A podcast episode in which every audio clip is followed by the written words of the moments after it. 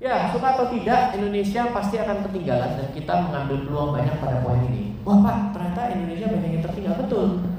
Agar kita bisa jadi inovator berarti kita bagus dong melihat bahwa kita tertinggal. Kita kita, kita akui kok, saya di dalam di dalam dunia investasi dan keuangan kita banyak yang tertinggal. Tapi ya kita akhirnya bisa mengambil peran. Kalau sudah semua orang sudah melakukan kan bukan disebut inovasi, namanya nilai standar dong.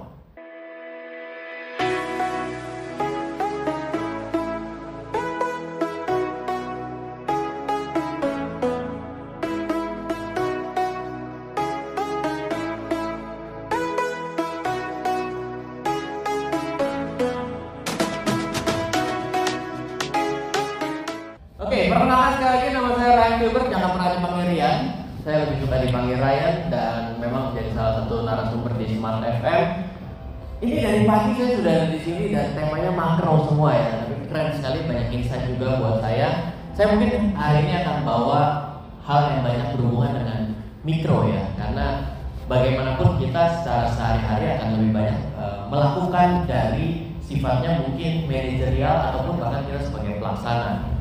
Nah, em, saya mau tanya dulu di sini.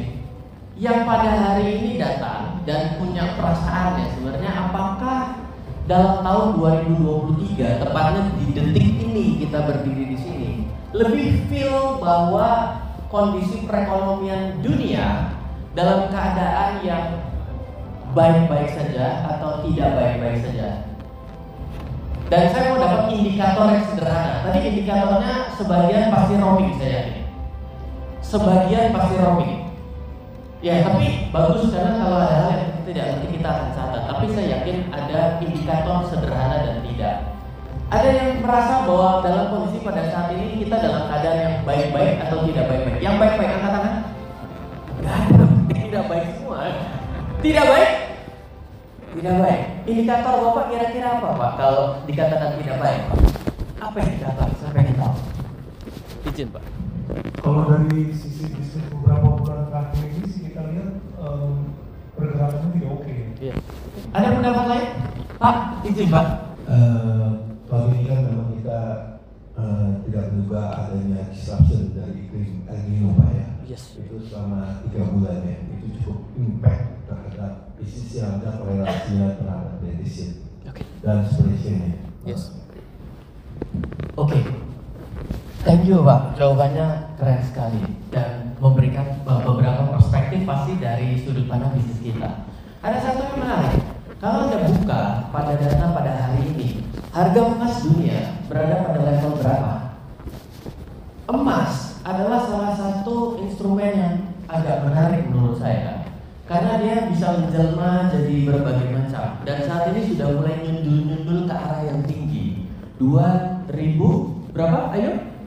sudah di atas 2000 betul kalau emasnya naik dan tiba-tiba ada sesuatu yang aneh ini adalah cara analisa kuat kuat goblok-goblokan dulu jadi ini akan ada something yang menurut saya kita perlu siaga. Gak apa-apa ya, kan dua dua pembicara dari BRIN ya kan, tadi juga sudah bicara halnya agak sedikit menenangkan kita, tapi saya mau membangunkan kita sama-sama. Please wake up. Ada something yang kurang oke. Dan saya suka sekali tadi karena kita berbicara dengan data bahwa selalu berbicara mengenai data historis, betul?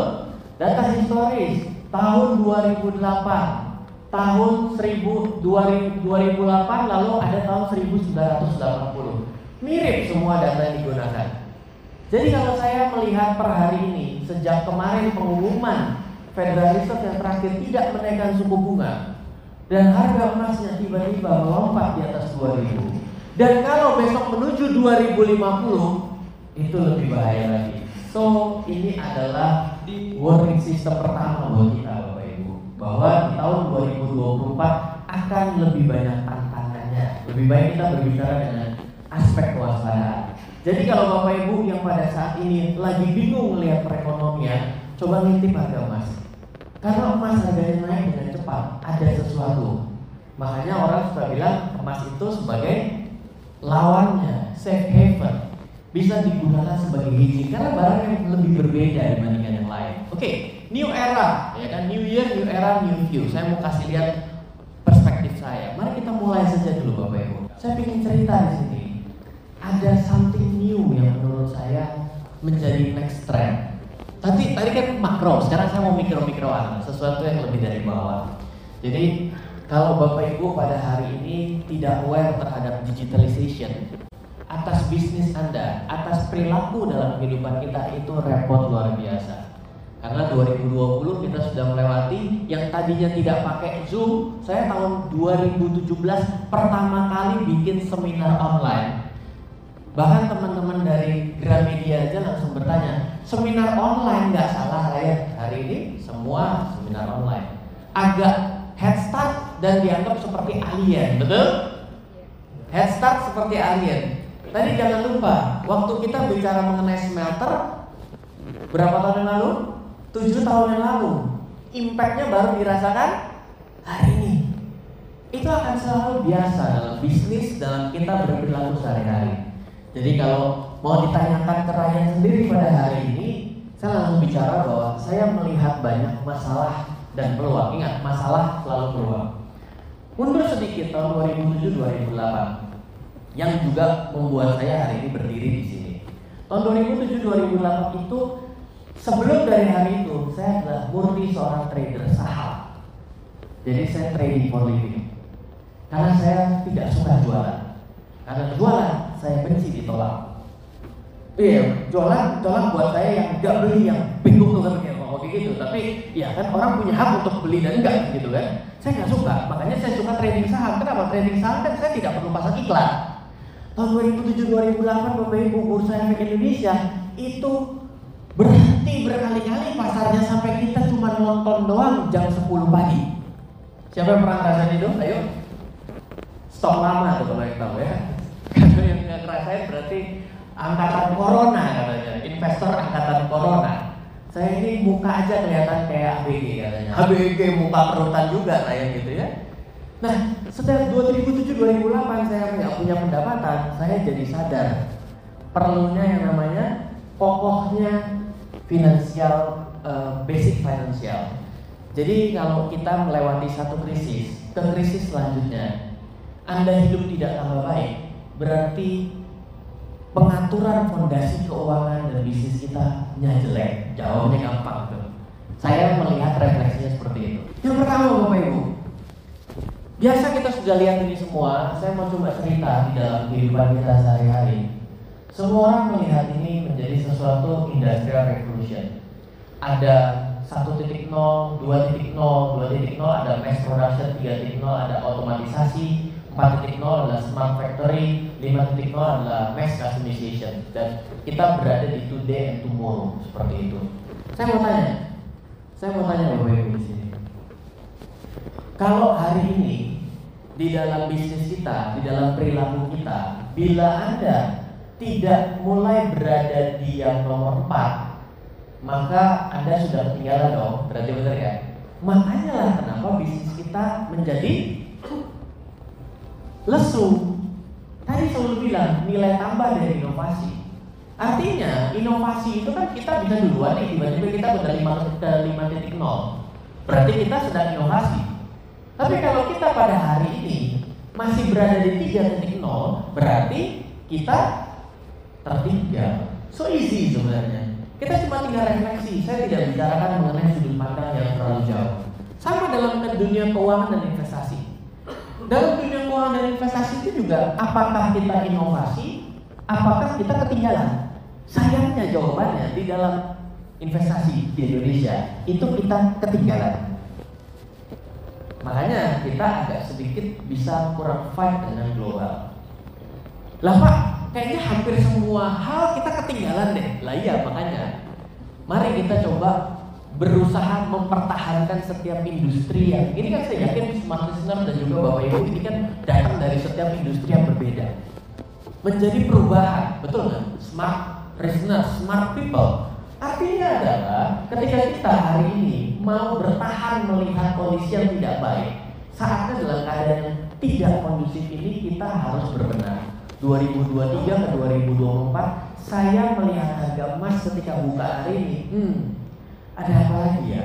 Selalu mikirnya jadi jelek gitu. Padahal satu sisi saya juga punya emas gitu. Lucu makanya orang kalau punya emas sama punya dolar ada bingung ngomongnya. Ih, seneng loh harga naik. Eh, tapi ada apa lagi ya? Jadi lucu kan.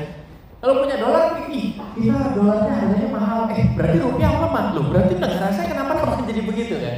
Jadi kalau kita berbicara hedging, memang kadang-kadang menjadi dualisme. Apa yang ingin saya coba sampaikan dalam satu gambar diagram yang singkat ini adalah apakah kita berada dalam kondisi current atau kita berusaha untuk melakukan inovasi. Kalau kita melakukan inovasi, pertanyaan di industri kita inovasinya apa?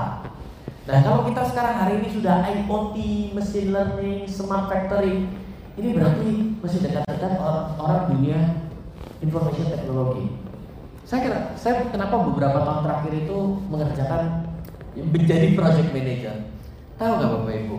Orang IT itu sering berantem sama usernya. Orang IT itu sering berantem sama user. Kenapa?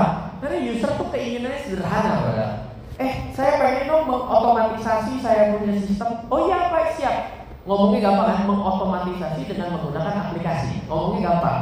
Ketemu orang IT, orang IT kan punya pemahaman sendiri. Oh, mengotomatisasi, dibikinin. Begitu dibikinin, usernya bilang, nggak begitu, kurang begini, kurang begono, kurang begini, dikritik terus sampai kesel. Akhirnya kontraknya batal, nggak jadi itu sistem.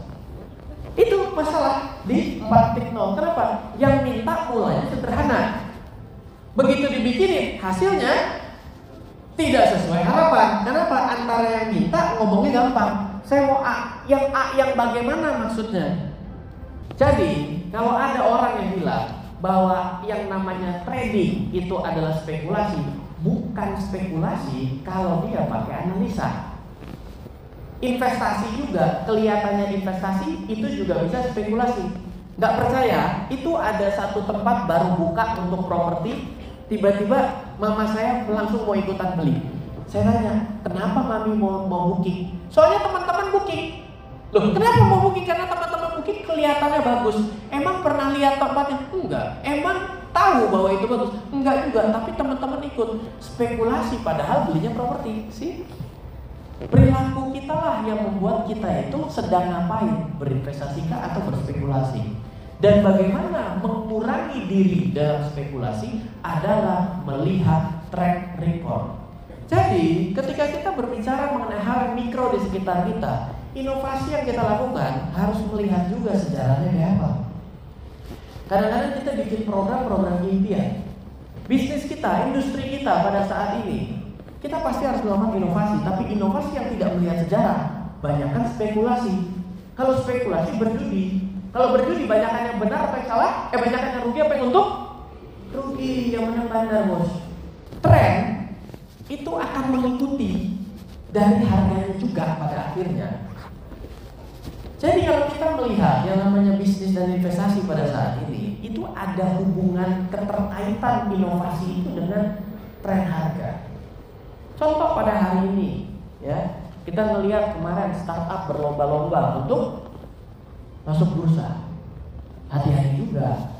Apakah ini adalah menjadi investasi yang bagus atau kita malah menjadi korban investasi legal? Boleh ya ngomong kasar ya? Gak apa-apa dong. Kan smart business, betul ya? Hati-hati.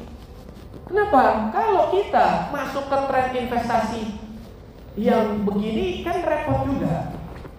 Jadi bagian cuci piring pak Repot karena kita bagian cuci piring Jadi kalau kita melihat bahwa tren yang duluan naik lalu harganya naik seperti ini Terus kita berharap bahwa Nokia akan kembali lagi ke titik yang paling tinggi Apa betul? Kenapa?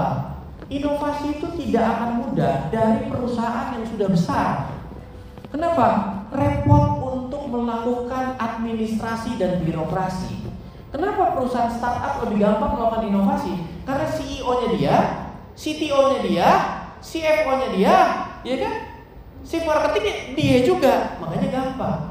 Tapi kenapa seperti perusahaan-perusahaan banking yang sudah besar? Kemarin kita dengar siapa Citibank keluar lagi 50 tahun kartu kredit papa saya pertama kali Citibank keluar dari Indonesia untuk consumer loan consumer bankingnya keluar. Kenapa? Karena memang tidak bisa dengan gampang untuk mengubah investasi terhadap sistem terlalu besar. Belum lagi masalah tadi yang dikemukakan namanya adalah usia. Iya, jadi kita harus bisa untuk apa? Satu, upgrade, satu mesti downgrade. Kalau kita tidak bisa mengupgrade dan downgrade, kadang-kadang kita jadi orang salah kostum, salah tempat, seperti itu. Siapa dulu yang pertama kali waktu download WhatsApp habis itu diketawain temannya? Betul? Saya. Saya juga. Ya, BlackBerry dulu, pinnya berapa kan? Begitu ya? Sekarang boro-boro pin ya, sampai layanan chattingnya pun sudah di shutdown. Tidak ikut perkembangan zaman, terlalu sombong, akhirnya kayak yang ada di depan. Dua contoh, Nokia dan BlackBerry itu adalah yang sombong. Sorry loh, sorry loh. Ini yang bikin chipset mobile BlackBerry BlackBerry ini om saya, Dr. Sehat Sutarja ya. Tahu? Marvel. Coba dicek siapa. Dr. Sehat Sutarja itu lulusan Kanisius. Sekarang dia sempat membuat chipset untuk BlackBerry sampai dengan seri yang terakhir. Itu BlackBerry. Kenapa dia sombong? Karena terlambat untuk melepas aplikasi chattingnya. Nokia, kenapa dia tidak bisa agile pada saat itu? Karena dia ter, terlambat untuk melepas Symbian OS-nya masuk Android-nya terlambat Jadi ketika kita dalam posisi tertinggi di dalam perusahaan kita, dalam kondisi top moment ataupun yang lagi battle, yang kita harus membuka, yang kita harus punya pikiran adalah membuka diri. Kalau kita tidak mau membuka diri, dampaknya sudah ada dua contohnya. Jangan ditulis WeWork di sini lebih kacau lagi ya, perusahaan gede banget ya triliunan mengajukan kepailitan itu dampak dari valuasi yang kepedean sebenarnya gitu ya dan beberapa dalamnya pesannya di sini adalah membuka diri ini juga mainan baru Bapak Ibu web 1, web 2, web 3 ya Web 1 itu kalau Anda websitenya cuma isinya company profile itu namanya web 1 Bapak Ibu ya. Ini web 2 itu sudah mulai kita bisa login sebenarnya. Jadi kalau misalnya webnya Bapak Ibu bisa login, simpan data pelanggan ya, bisa transaksi di sana itu web 2 Bapak Ibu. Kenapa? Karena datanya ada di pusat data. Jadi saya mau tanya, inovasi perusahaan Bapak Ibu berbicara mengenai dunia industrial yang tadi 5.0, 4.0 dibawa ke dalam dunia teknologi digital berbasis web aplikasi itu berada di mana? Ini inovasi. Hari ini kita masih berada di 2.0 atau 3.0. Tapi ada saja perusahaan yang belum perlu itu maka stay di 1.0 yang websitenya berbentuk company profile. Lupa emang salah enggak? Karena belum tentu diperlukan. Tapi yang web 3.0 ini kadang-kadang salah tafsir di Indonesia. Ini kripto Pak, kripto, kripto. Karena 2.3.0 itu adalah bagian dari blockchain, decentralized. 2.0 dan 1 2.0 itu adalah sentralisasi. Makanya kita mengenal yang namanya pusat data. Kita berada di 2.0 dengan segala jenis ancamannya Bapak Ibu. Kenapa? Karena dengan adanya sentralisasi, sudah pernah dengar ada satu kampung di Jawa Tengah yang tiba-tiba BI checking-nya blacklist semua karena disalahgunakan datanya untuk pinjaman. Tahu? Nah itulah ancamannya kalau kita menyerahkan data pribadi kita kepada orang lain. Makanya sejak tahun 2022 Indonesia akhirnya memiliki undang-undang perlindungan data pribadi sendiri. Tadinya kita pakai GDPR punyanya Eropa. Hati-hati Bapak Ibu, 2.0 ke 3.0 Kalau kita punya pengetahuan di 0.0 Mati kita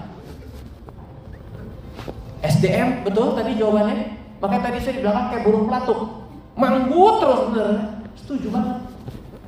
Si bahwa kita bicara mengenai peluang bisnis dan disrupsi teknologi, tapi masalahnya adalah teknologi yang terdisrupsi manusianya yang lupa untuk mengupgrade. Itu ancaman yang lebih besar menurut saya. Harapan saya adalah kita yang ada di sini, saya coba untuk jabarkan kalau lebih banyak rominya, oh ini ada something loh, saya belum di sini. Yang 2.0 ini apa? Sehingga ada keputusan untuk pergi ke 2.0 atau ke 3.0 menjadi pilihan. Sama kejadiannya. Hari ini eranya ada blockchain, ada mengenai desentralisasi. 3.0 kita self keeping our data. Datanya ada di diri kita. Jadi kalau datanya hilang tidak bisa telepon call center untuk minta kembalikan. Ngeri kan? Call center bilang saya nggak pegang datamu. Ini ancaman nyata Bapak Ibu. Ketika KTP saja masih harus disimpan di resepsionis. Betul? Betul nggak? Ya, saya harus cerita ini ya dua kan tadi udah memberikan harapan. Saya kasih jembrek dulu masalah dulu ya, ya kan. Mas Darul di belakang bilang si Ryan memang paling kacau ya. Yes. Ini ngeri sekali Bapak Ibu. Ketika kita tidak mengupgrade diri dampaknya bisa bukan kehilangan apa tapi bisa kehilangan identitas. Coba bayangkan kalau besok data kita ditaruh dalam desentralisasi, KTP kita tiba-tiba tahu kemarin ada yang mengupload KTP di OpenSea tempat desentralisasi. itu sedang menaruh menaruh data dirinya yang tidak pernah bisa dilihat dan dipublikasikan ke mana-mana. Pasti habis itu buat pinjol Bapak Ibu. Habis buat pinjol itu, akhirnya dia nggak bisa minjam uang lagi itu karena dipakai uangnya. Ini dia investasi yang penting Bapak Ibu dalam dalam perusahaan kita dan dalam diri kita yang berharga saat ini menurut saya itu adalah investment berupa data. Makanya selalu ditanya kalau orang-orang marketing bilang UUD, ujung-ujungnya database. Kenapa? Karena dengan adanya data kita bisa bergerak lebih banyak. Makanya sekarang ada namanya big data analysis. Betul? Kita bisa melihat trennya. Orang kalau posting jam 12 malam berarti target pasarnya ini. Kalau orang posting yang jam 7 target pasarnya ini. Kalau yang yang mendengarkan smart listener jam 6 sore targetnya ini. Yang hari Sabtu targetnya ini itu data. Saya mau tanya, pilih kehilangan data atau handphonenya? Ada bilang mungkin handphonenya ini. Betul? Ini nyata. Makanya kalau kita tidak berpikir di dalam perusahaan kita, data apa yang masih kita pegang untuk bisa kita utilize bahasa tanda tanda kutip itu utilize kita kadang-kadang dengan gampang membuang data yang ada. Hari ini kita kalau jualan toko online dikirim ke rumah, alamatnya sudah bintang-bintang semua, betul? Satu untuk proteksi, dua datanya dipegang oleh marketplace semua. Berarti yang lain tidak pegang data, berarti mereka tambah mahal valuasinya, betul? Ya kan? Selalu ada dua sisi di situ. Pertanyaannya kembali ke dalam bisnis kita, dalam diri kita, dalam industri kita. Kita sudah pegang data apa? Semakin sedikit data yang Anda pegang dalam dunia sentralisasi atau web 2.0 berarti perusahaan Anda semakin tidak ada harganya. Gampang ya? Yang kedua, kalau Anda pergi ke web 3.0 berarti seberapa besar inovasinya. Ini saya tidak bicara mengenai kripto dan blockchain, itu nggak menarik. Kita bicara bahwa web 3.0 adalah decentralized, berarti sifat mindsetnya adalah decentralized. Jadi kalau kita berada di sini, kita berada di kita menjadi saksi sejarah sebenarnya. Orang yang masih yang berada dan melewati tahun 2020 itu adalah kejadian-kejadian yang banyak perubahan yang terjadi. Maka kita saksi sejarah, saksi sejarah revolusi 3.0, 2.0. Ini kita mau lanjut atau kita akan jadi dinosaurus. Bahaya sekali di dalam kondisi seperti ini ketika kita tidak berusaha untuk mengejar atau speed up. Knowledge-nya dulu, bukan implementasinya. Knowledge-nya dulu. Kalau knowledge-nya saja tertinggal, implementasi mana mungkin kan begitu dong? Aneh orang bisa mengimplementasi, bisa melakukan, tapi dia nggak tahu gitu kan berarti spekulasi, gampang saja. Hati-hati ya, semakin tidak ngerti maka akan semakin kelihatan mewah, betul? Semakin nggak ngerti akan semakin kelihatan lebay, ya kan? Nggak percaya? Ya, kalau nggak percaya, coba anda ingat-ingat kalau anda mau masuk suatu kantor impian anda Wah ini kalau kerja di sini bagus banget, saya bakal oke okay banget. Begitu masuk kok masalahnya banyak ya. Itu namanya overvaluation bapak ibu. So easy dalam hidup, ya kan? Mau dibikin ribet bisa, dibikin gampang juga bisa. Hati-hati, makin tidak mengerti, maka kita akan semakin banyak melakukan valuasi penilaian yang berlebihan terhadap hal itu. Indonesia sangat lambat berbicara mengenai inovasi dalam dunia investasi dan keuangan. Sorry to say bila ada teman-teman dari OJK, saya juga orang yang selalu menyuarakan. Contoh sederhana, orang luar negeri begitu gampang membeli saham di Indonesia. Orang Indonesia begitu bingung untuk membeli saham di luar negeri, betul? Nah, berarti pertanyaan tuh. Ya pertanyaannya adalah Apakah Anda pernah mencoba untuk berinvestasi di luar negeri? Nyoba doang loh ya, bukan gede-gedean loh. Beda, nyoba gede-gedean harus disikapin ya. Apakah sudah pernah melihat konsep fundraising berbasis teknologi di luar negeri?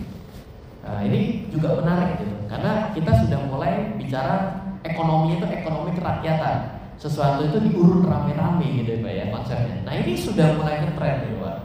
Jadi kalau ini ini sudah mulai eranya, sudah mulai eranya ya.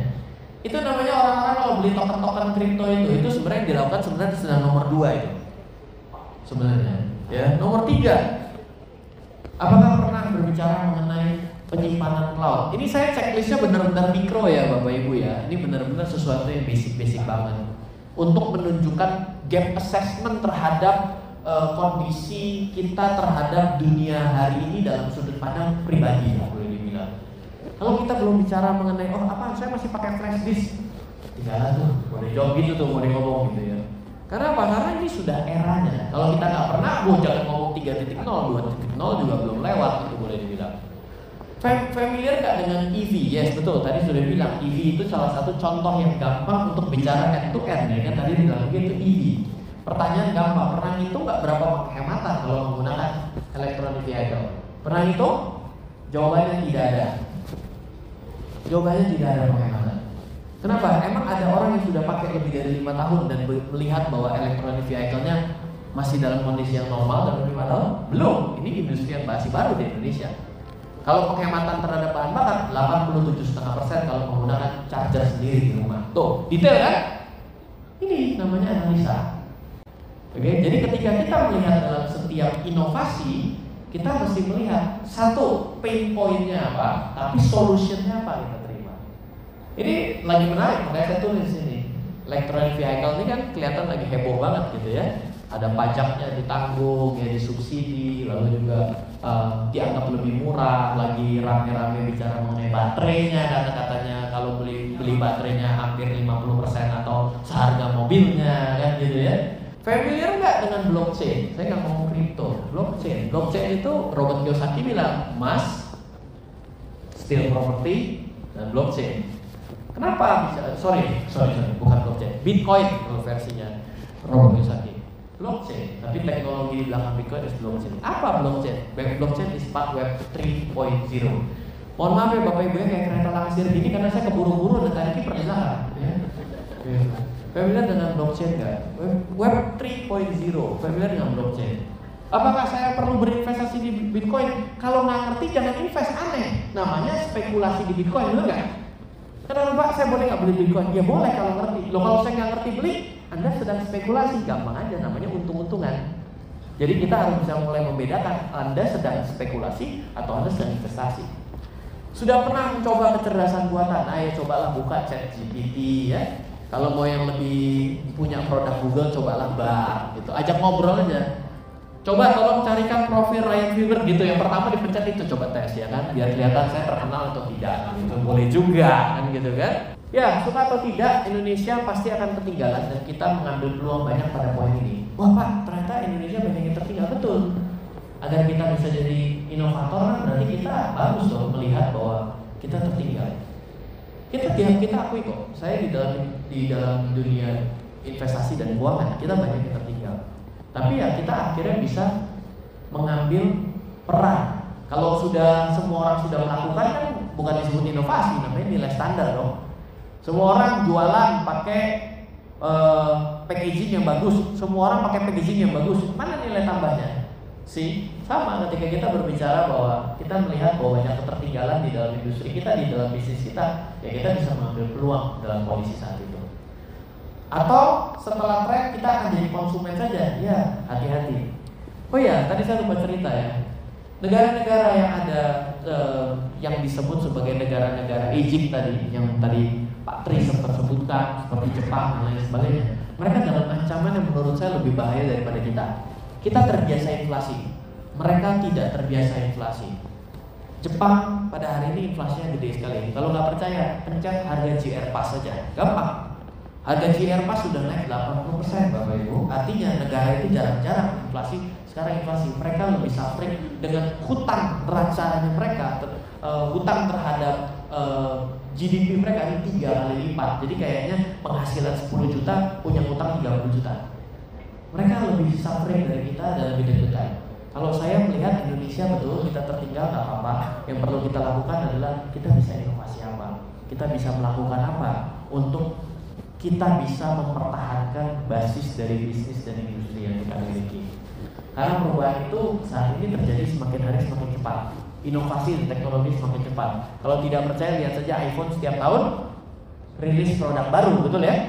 Walaupun makin hari bentuknya dia selalu bilang ini adalah produk saya yang terkini ya, iya tiap tahun dia bikin rilis seperti itu.